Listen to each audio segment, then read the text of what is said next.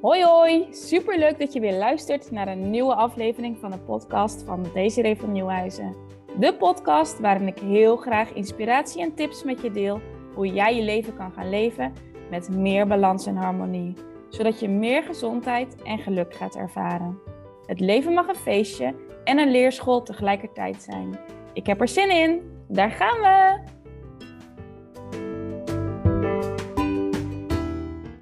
Welkom weer uh, bij een nieuwe podcastaflevering. Hoi, ik ben uh, Desiree van Nieuwhuis. Ik ben holistisch therapeut en ik begeleid uh, mensen um, die vastlopen om wat voor reden dan ook.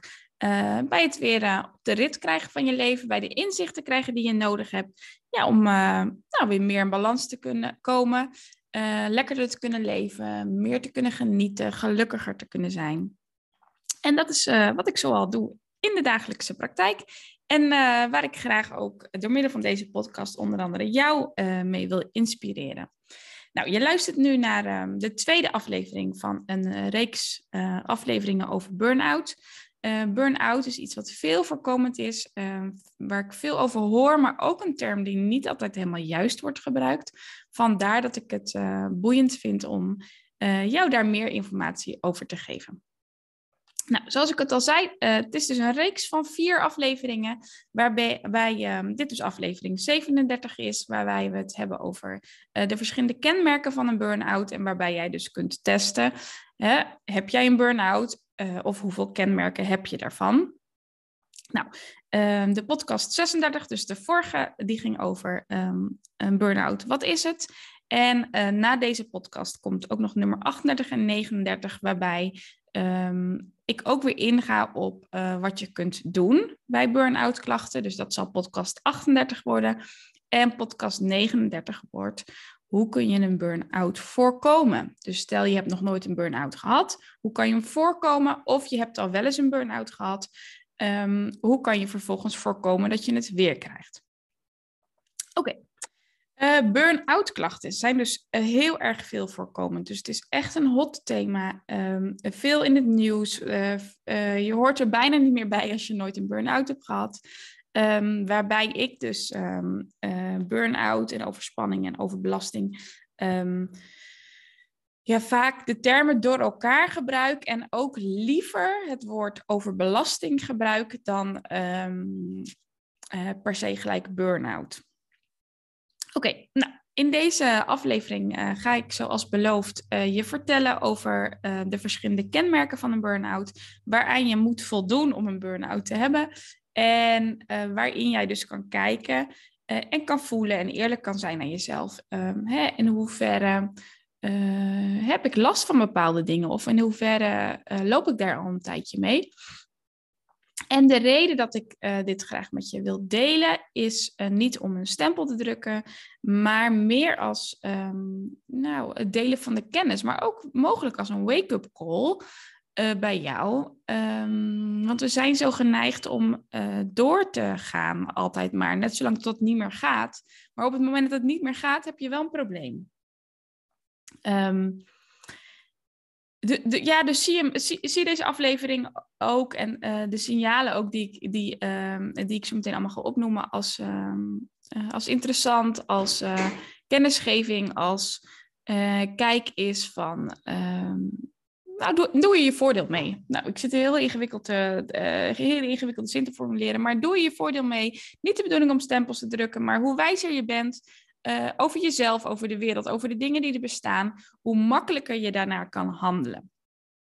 Oké. Um, ehm, weet dus dat uh, je hier niet alleen in bent, mocht je dingen herkennen. Weet dat er heel veel mensen zijn die uh, hier problemen mee hebben. Weet ook dat er heel veel professionals zijn die je kunnen helpen. Um, maar die gaan jou alleen helpen als jij zelf aan de bel trekt en zelf doorhebt uh, dat je van koers wilt gaan veranderen. Dus dat je het anders wilt gaan doen. Oké. Een burn-out ontstaat dus als gevolg van langdurige overbelasting. En uh, dat is ook de reden waarom ik het liever overbelasting noem, omdat um, nou, dat voor mij iets eenvoudiger klinkt. Oké.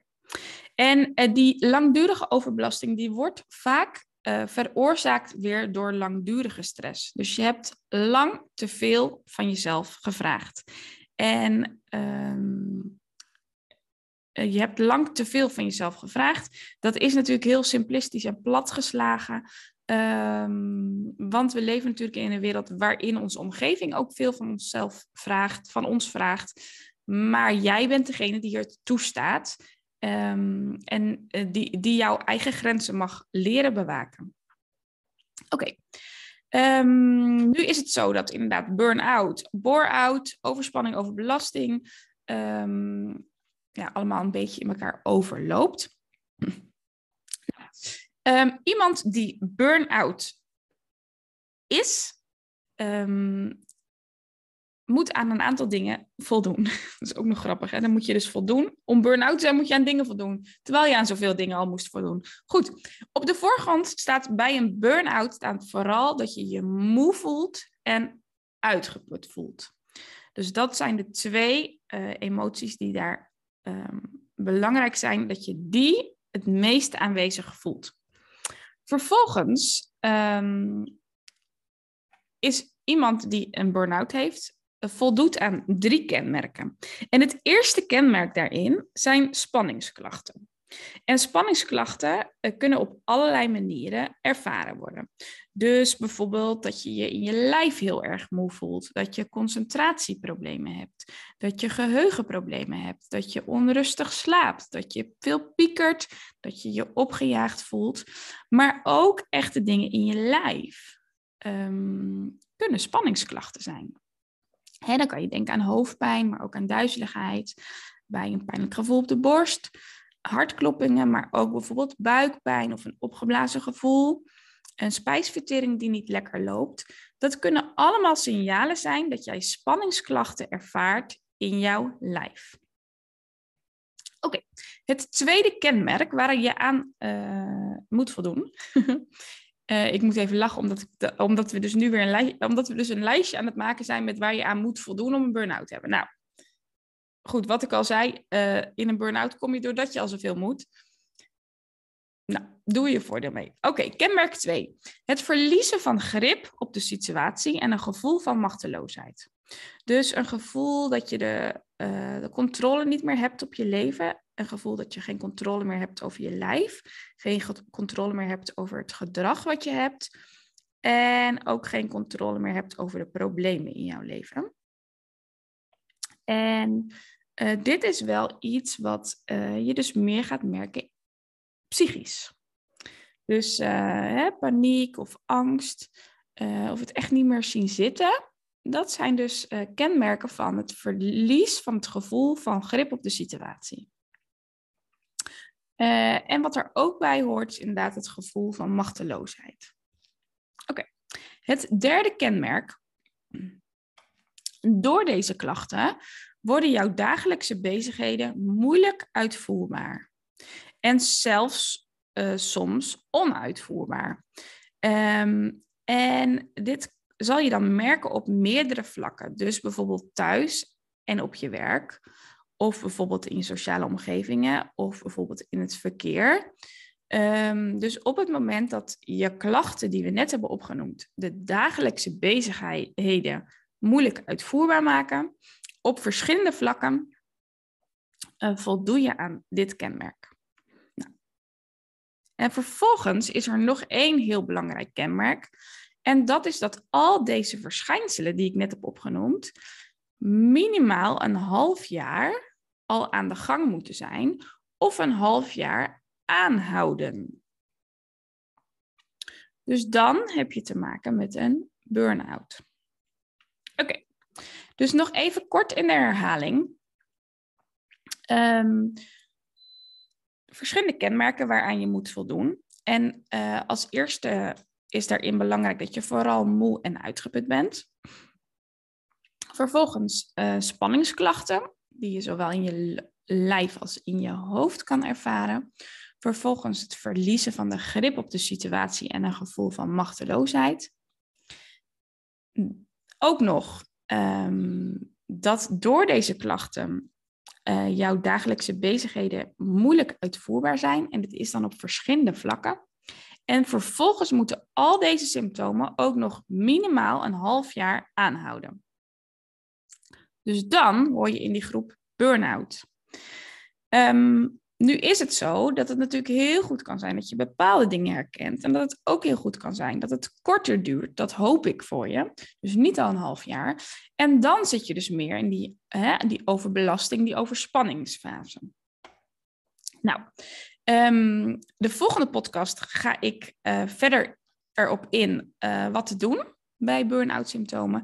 En um, en de podcast daarna, nou, hè, hoe voorkom je het en um, hoe kan je voor een terugval eventueel voorkomen?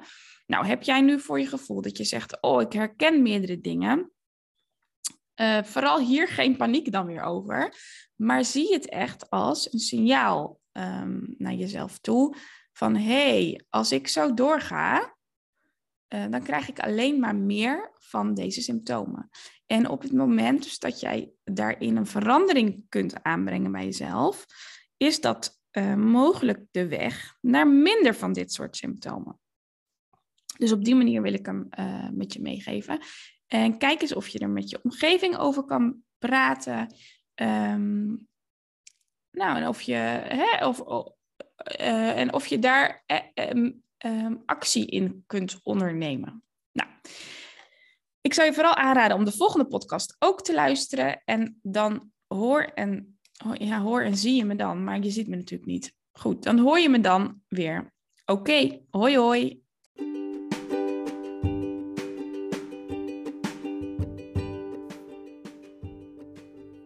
Lieve luisteraars, dat was de podcast van vandaag. Mocht je deze aflevering interessant hebben gevonden, maak dan een screenshot en tag mij op Instagram. Daarmee inspireer je anderen en ik vind het super leuk om te zien wie je luistert. En nog één vraag. Wil je mij een review geven op Spotify of op iTunes? Dat zou helemaal geweldig zijn. Ik ben snel weer bij je terug. Enjoy life!